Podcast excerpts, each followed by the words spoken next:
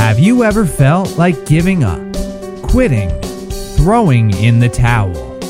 Welcome to Never Ever Give Up Hope featuring Carol Graham. She's an author, health coach, and motivational speaker. Backed into a corner multiple times in her life, Carol shares with you stories on how she overcame some of the toughest obstacles a person can go through in life, but refused to give up hope. Rather than admit defeat, an opportunity was presented, and it involves each and every one of you. Carol will feature spectacular guests who will share their messages of hope, encouragement, and their inspiration to prove why life's adversities only make you stronger. And now, welcoming the host of the show, here's Carol Graham.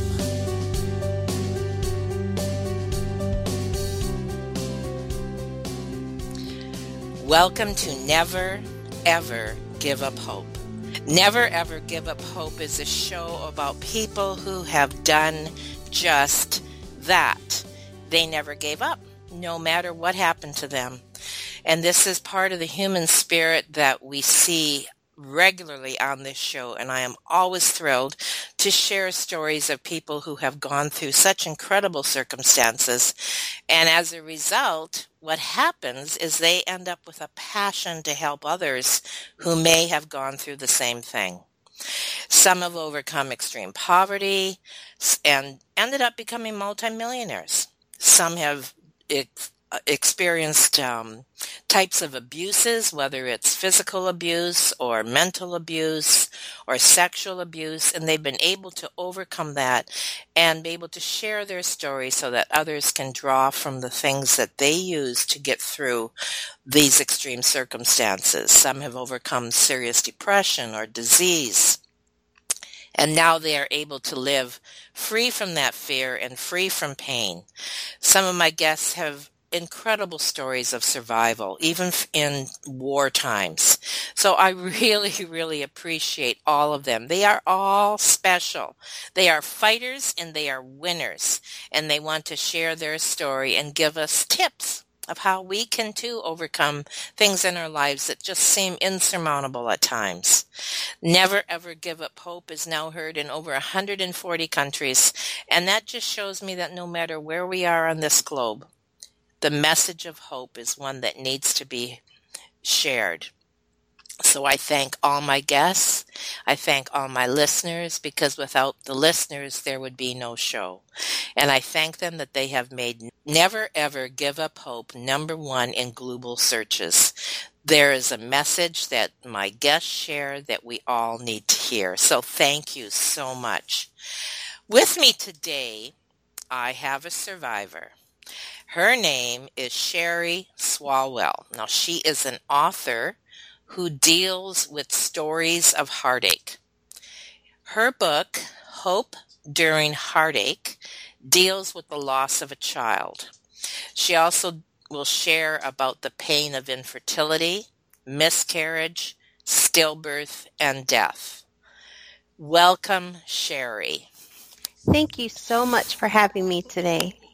Oh, you're very welcome, Sherry. I look forward to what you're going to share with us because this is a subject that certainly a lot of people have had to deal with. Some people have not been able to to get over the heartache and the pain that comes with the loss of a child. And so I know that whatever you share, you're going it's going to come from a place not only where you've been, but where you can go as a result of it. It's not where we've been that matters, it's where we're going. And where we've been certainly uh, helps us to understand others who may be going through that same thing. So I thank you, Sherry, for taking the time to share your story with us today. Now, your writing career was actually birthed out of pain, which is not unusual. I think that a lot of authors wrote their stories, wrote their their self-help books or whatever type of books that memoirs, you know, that they may write as a result of what happened in their lives. So share with us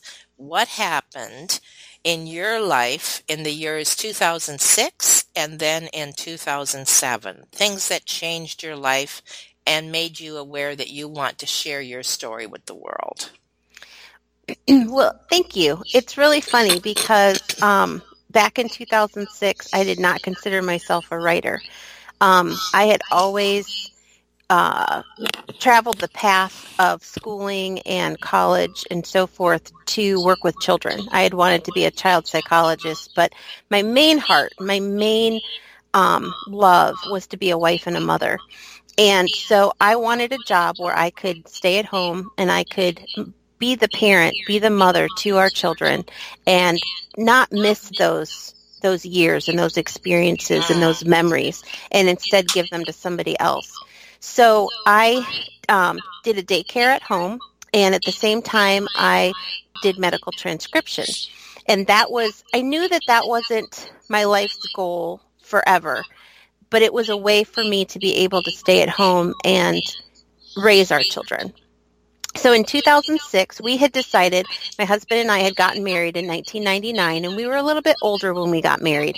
And so we had kind of come to the conclusion, the agreement that we would have two kids, and that would be enough for our income, that would be enough for our household, that would, that would be wonderful. So by 2006, we had a six-year-old and a three-year-old, and then I had four others that I babysat or watched during the day and we found out that we were pregnant again.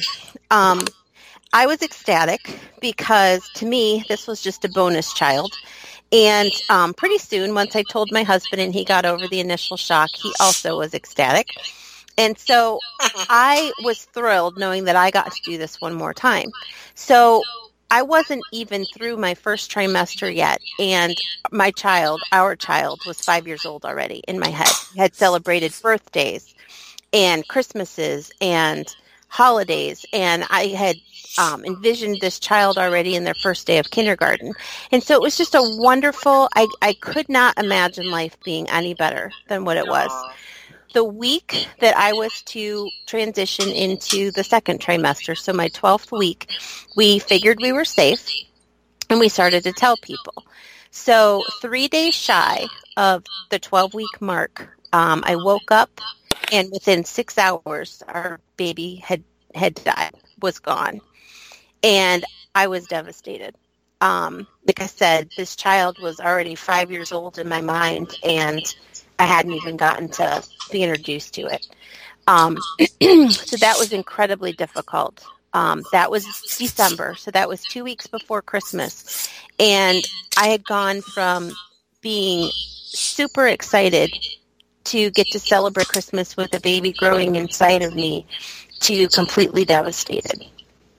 Um, January was very difficult. I tend to get come into myself. I tend to um, hibernate from other people when when I'm hurt and when I'm um, going through something painful. And so the only person that I even allowed to get anywhere close to me emotionally was my husband. He was the only one that I let in. Everybody else I shut out just because of the pain. I just could not handle the the hurt and the pain and I just I didn't want to talk about it. I just I couldn't. One of the things that I want to ask you is I'm listening to you talk about the pain that you experienced through the miscarriage and I don't want to put you in a position where this this is going to hurt you. But what I what I'm picking up, you know, like basically from what our audience may or may not be hearing as you share that as well, and that is the subject of abortion. So many people, from what the one several that I have talked to, do not understand the pain of miscarriage when they can so easily accept abortion.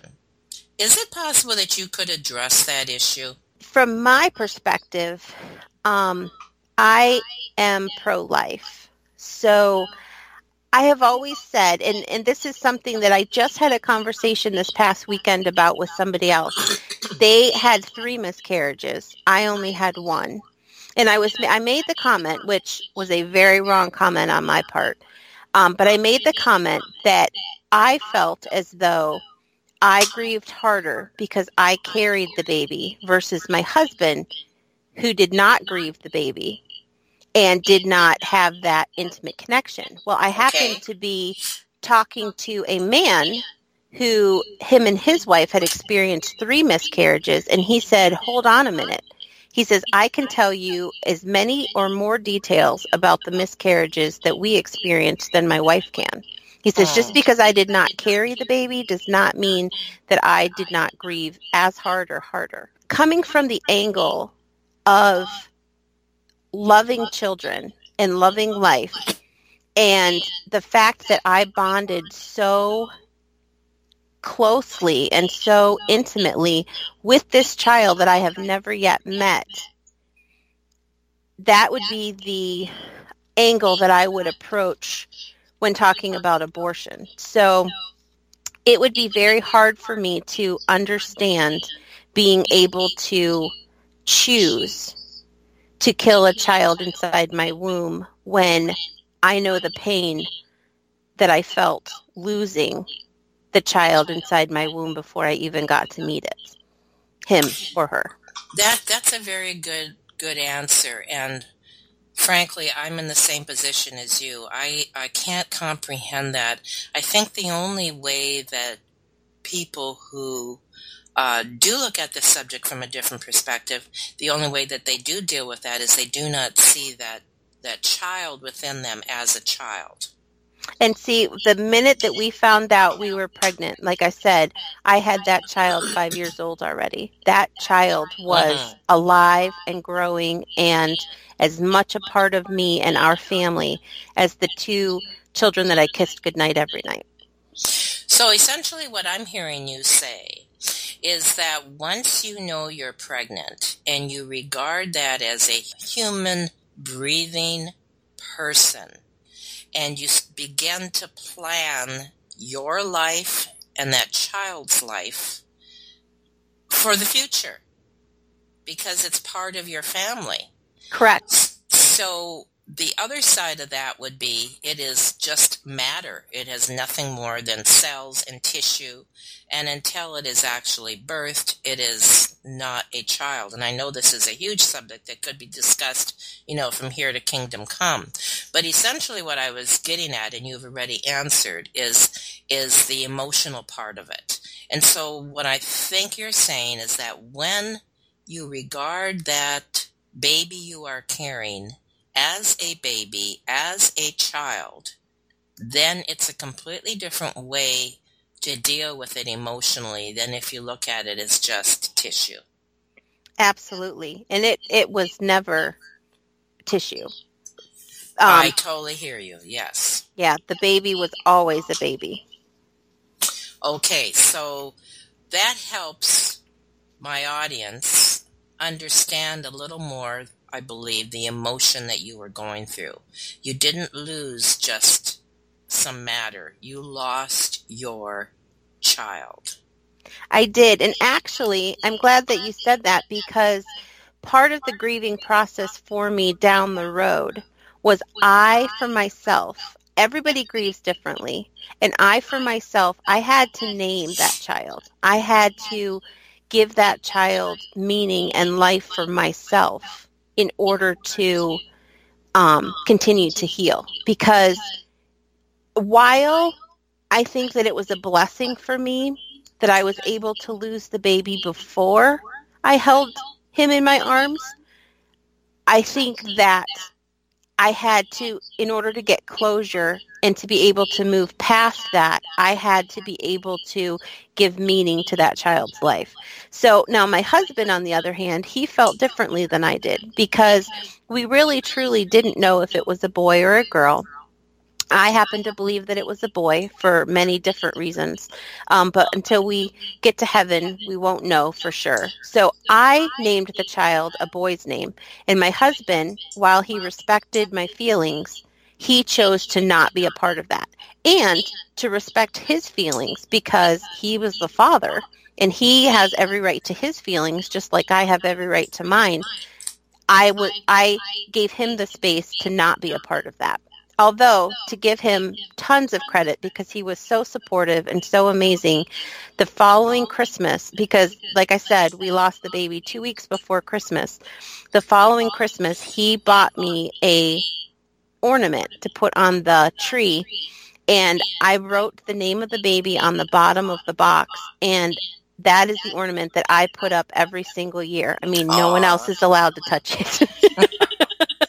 that's that's something that I get to do and and every time I see that, I see and I feel the love that my husband has for me, acknowledging the fact that we have a fourth member of our family and um, he's just not with us right now. You know, that brings up something else, which is might be totally out of left field, but I think it'll help other people relate to this in another way, and that is adoption. Because we adopted a child and we lost two before you know one was a year old and another one was before we ever uh, was able to take him home. And those children i still see as my children. They were adopted. So it's another way of looking at it that when you have that mother's heart that parent's heart that heart that you want that child and you begin to um, create your family around that child whether adopted or not it it's still part of your family. And do you understand where i'm coming from? Oh absolutely. like, so maybe you know share a little bit of what you might say to the adoptive parent who uh, could have lost a child such as i did or such as many people have.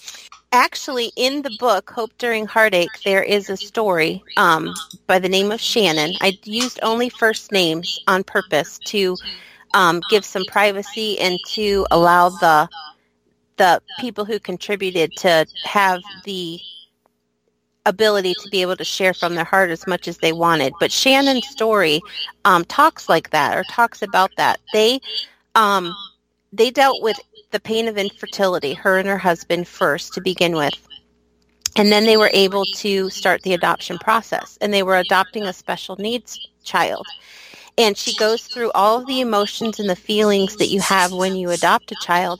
But then to make even worse than than you can imagine, their baby died before the adoption became finalized.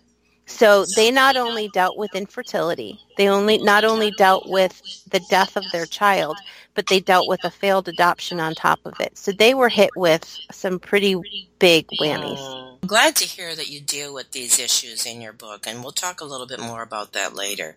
But now take us through. You were you were sharing hmm, after Christmas. It was January and February, and and how you were coping with this, and then what happened.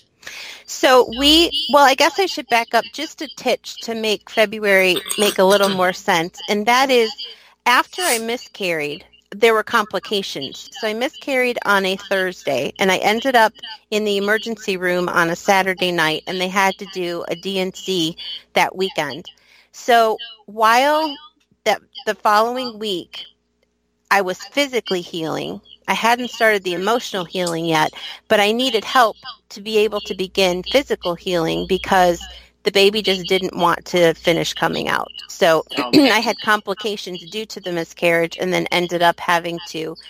Um, so it wasn't just that I lost the baby and the pain of that, but then I had to go through um, the medical procedures on top of it, which it was so difficult waking up. Actually, I hadn't had the surgery yet. They had put me up in a room at like two o'clock in the morning, and I'm laying there trying to get to sleep, saying, I really just want to be at home with my kids. I don't want to be here when the baby's gone anyway. And they had me on the maternity ward, and I'm listening to the Brahms lullaby being played every time a baby is born. And it's just ripping my heart out oh my time goodness. after time after oh time. Oh my goodness. It was awful. Yes. So anyway, so then January and February, in February, it was right after thanks or right after Valentine's Day. My husband and I were watching TV. My kids were our kids were upstairs settled in for the night and he went to go check on them. Well, he got halfway up the stairs. He turned around and he came back down and he was sweating profusely. He was pale. He was shaky. He had gone from being healthy and feeling okay to looking like he was on death's door in a matter of 30 seconds. We didn't know what was wrong, so I called the doctor and he's like, "Oh, it's just the flu. Don't worry about it. Let him go to sleep tonight and that will be fine." Well, the fall before that, so even before we lost the baby, a neighbor of ours went to bed the night before and never woke up in the morning. That was the husband, the father of a family of 5. So for the doctor to tell me he just has the flu, let him go to sleep and he'll be fine. I lost a baby. I Uh, my neighbor's lost her husband. Um, I don't think so. no kidding. so that was a night where he slept fitfully and I didn't sleep at all. I just literally laid in bed sobbing, asking God to please not take my husband because I had already lost my baby and I couldn't I couldn't lose him too. So for the next month, the next six weeks or so, we were in and out of the emergency room, in and out of the doctor's office. And the significance of the emergency room is we were with the same people that six weeks prior had helped me. So the sights and the sounds and the smells and the familiarity of the same emergency room doctors that had helped me finish the process of the miscarriage that never wanted to finish are now helping me with my husband but he was undiagnosed so we had no idea what was wrong oh with my him word. what was going to happen if he was going to get better we knew nothing. So from february it, he didn't get a diagnosis until may. He lost 45 pounds from february until the end of march and we went into the um, we went into the doctor's office on march 31st and i begged them to admit him to the hospital because we needed answers i needed to know what was wrong and i needed to know if he was going to be okay Mhm. so I had to be strong for him.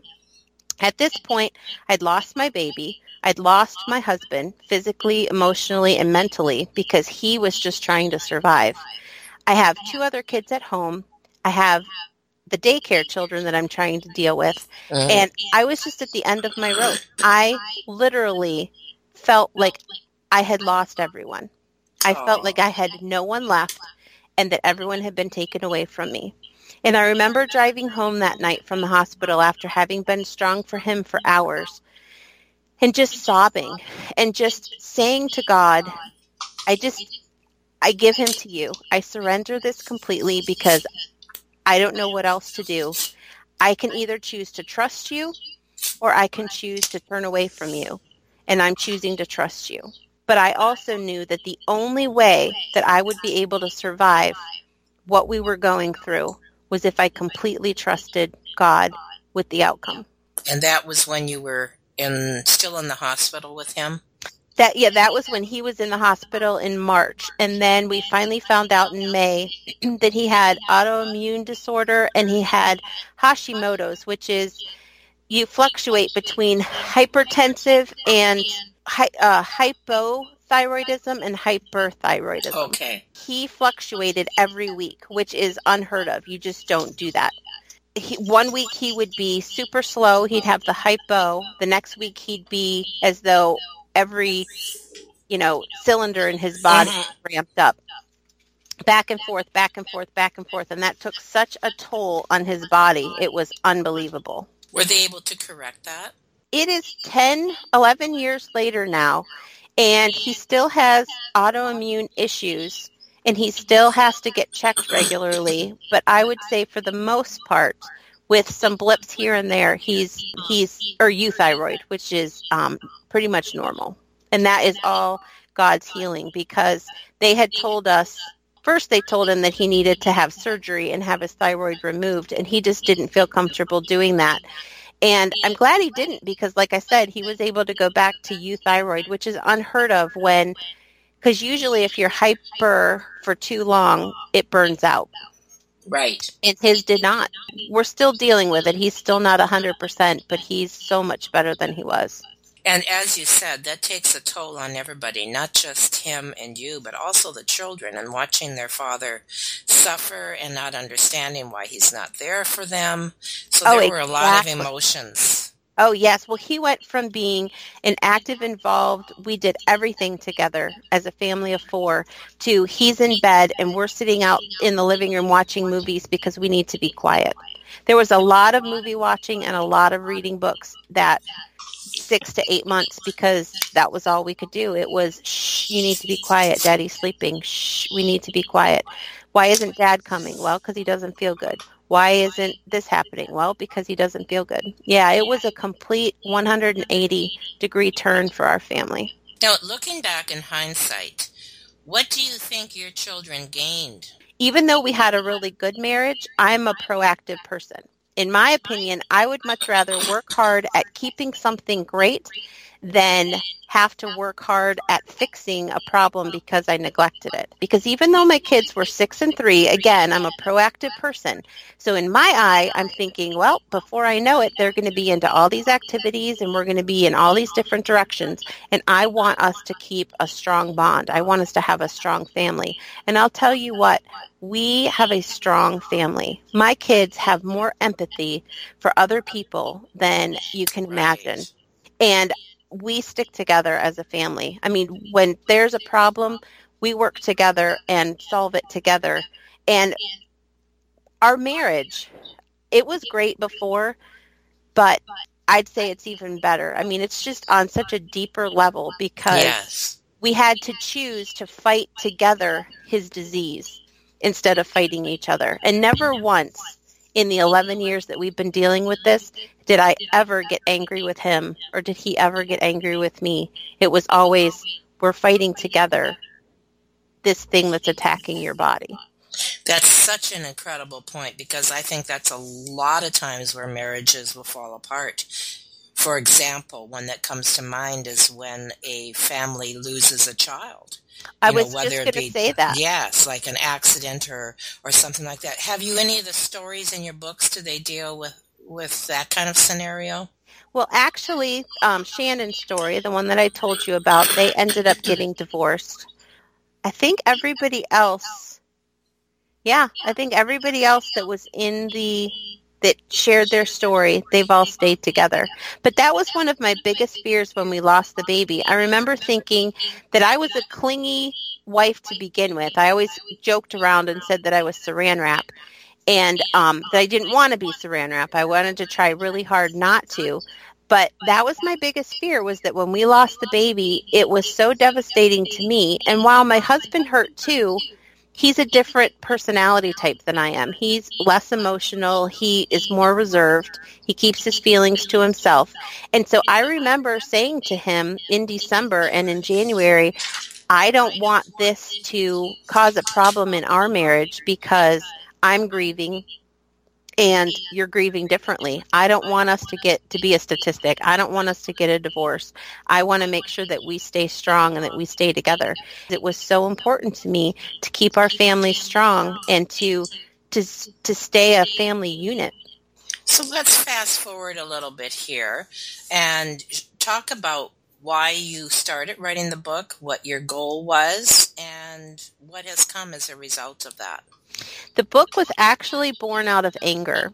That summer, when the baby was supposed to be born, I was dealing with a sick husband who couldn't hardly get out of bed. I mean, he he functioned to the extent that we that he was able to go to work, but aside from that, that summer he basically just had to recover. He just his body needed time. So, I'm dealing with a sick husband. I'm dealing with a job change. I'm dealing with um, the stress of trying to be a single parent, but not a single parent because he's still there and he's still alive, but I'm the one that has to step up to the plate. Plus, I'm dealing with the grief of the upcoming, what should be the birthday of our third child.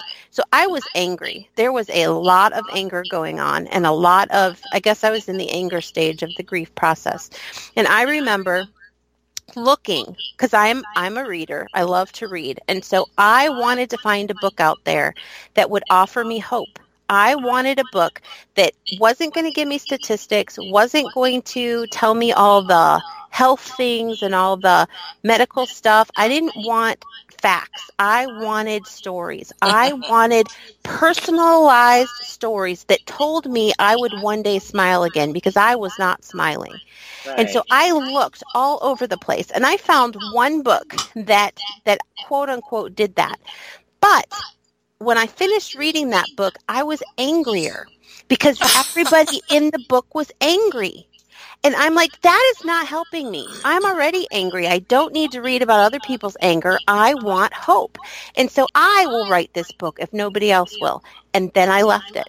That was in 2007. 2009, he blessed our family with a bonus blessing. We, it was, I think, a year after we, Yeah, it was a year after we lost our baby, we got pregnant again. And so two years after our, the baby that we lost would have been born July 7th of 2007. And our bonus blessing was born July 22nd, 2009. And in two years after that, so God gave me two years to enjoy a family of five, which was very busy, with a full-time medical transcription career. And in 2011, I uh, I had kept a diary for my whole entire life. So for me, um, writing was just a form of um, therapy. It was just a form of getting it out, getting it on paper, so that it's not just stuck inside of me. So I never expected anybody to see this quote unquote book that I was writing. It was really oh. just a way for me to get my feelings out. So in hmm. 2011, so I finished the book. My husband, in his love, he knew that I'm a very family oriented person and I would never go to a writer's conference on my own because I would never leave my family for that long. He packed the whole family up, took time off of work, drove us to the writers conference took care of the kids the whole entire time so that I could go to this conference and but yet come back to them at, at night and um, it was during that conference that I actually met some other people who contributed to the book as well. Seven years later, Hope During Heartache was born. It was published. and how did that make you feel? Wonderful. now you have another book out too, don't you? Yes, I have um, several books actually. I I started writing blogs twice a week. Um, starting well let's see so i went to the writers conference in 2012 i believe so i think it was around 2013 i started the i started a, a weekly blog or twice weekly blog mondays and thursdays and um, i take those blogs and i put them into little books and they all have different topics so um, part of the journey of our family has been i i 2015 January, the, the first Monday that the kids went back to school, I got an email from my medical transcription boss that in 30 days I'd be without a job completely. So I had 30 days to find another job. But um, so I have a whole series within that series talking about financial issues and job loss. And um, then there's other ones that are just about relationships, connections. Um, I have a whole five book series on parenting. Um, and it's really, honestly, those those books are just made up of blogs that are me talking about our life and the relationship that I have with God as a result of of our life and just doing life. So really, it's my way of sitting down and having a cup of coffee with a friend and just sharing life. That's what those books are all about. You're, you're writing heart to heart. Exactly. In fact, the, the books are called Spoken from the Heart. Oh, perfect. Anything else you want to share in conclusion that you think that people might want to to hear any more about your story or or any tips that you have as far as getting through those kind of losses? Anything that you want to share in conclusion? Well, I guess what I would what I would encourage people with the most is that bad things happen in life. I mean, life is hard. Life is really hard. So regardless of what you're dealing with, regardless of what the issue is that you are dealing with, everyone has a choice. We can either choose to harden our hearts and we can choose to to do it on our own, or we can choose to trust. Um, and for me, for me personally, I trust in God. I trust that God has a plan and I would much rather do hard his way than try to do easy or hard my way. Because I know for myself, I don't have the answers. And I know enough about myself that I trust that his plan is better than my plan. So for me, that is what that is what has worked the best. Um, but everyone has a choice. Everyone has a choice in life to either harden their hearts and just get by or continue to to keep them soft and continue to love and continue to to trust. I really appreciate that because I think that is one of the basic principles of this show and that is when when you go through something and you share it with other people it is a heart softening and not a heart hardening moment because things that happen to us can make or break us, as, as we all know. And taking what the losses, the experiences, the negativities that we've had to endure in this life and turning them into not only something positive in our own life, but also to help someone else who may be going through something similar makes your heart soft. It makes it pliable. It makes it open to other people and their stories. And that's exactly what you have done in one of your, in, in your book, Hope During Heartache, was share other people's stories. And so you get many perspectives. And I know that there are people who will and can really relate with this. And so I thank you not only for sharing what you did today, but also let's pick up a copy of her book. Uh, they on the show notes will be all the places where it will be available. It sounds to me like it would be a great Christmas gift for somebody who has had a really rough year and has had to deal with heartache. I mean, there there is sadness because when you're dealing with death and infertility and stillbirth, obviously there's sadness. But there is instead of instead of the stories making you angry or instead of the stories continuing to just make you sad, there is that element of hope with each and every one. And each story is so personal and so different and so unique, but yet each story offers hope. And it's all told from the individual people's own words. I didn't interview them and write the, the stories so okay. that it's my voice. Okay. They right. wrote them themselves. Right. right. But yet each story has that element of hope in it. Oh, that sounds awesome. Thank you so much, Sherry, for sharing with us today. And we want to stay connected, of course. And anybody that wants to connect with you, all that information will be there so that they can do that. You never know whose heart you are going to touch when you share your story. So I thank you so much, Sherry, for being part of Never Ever Give Up Hope. Thank you for listening to Never Ever Give Up Hope, featuring Carol Graham. Did you know that most people succeed because they are determined to? Quitting was never an option. Carol loves your comments and will respond to each one.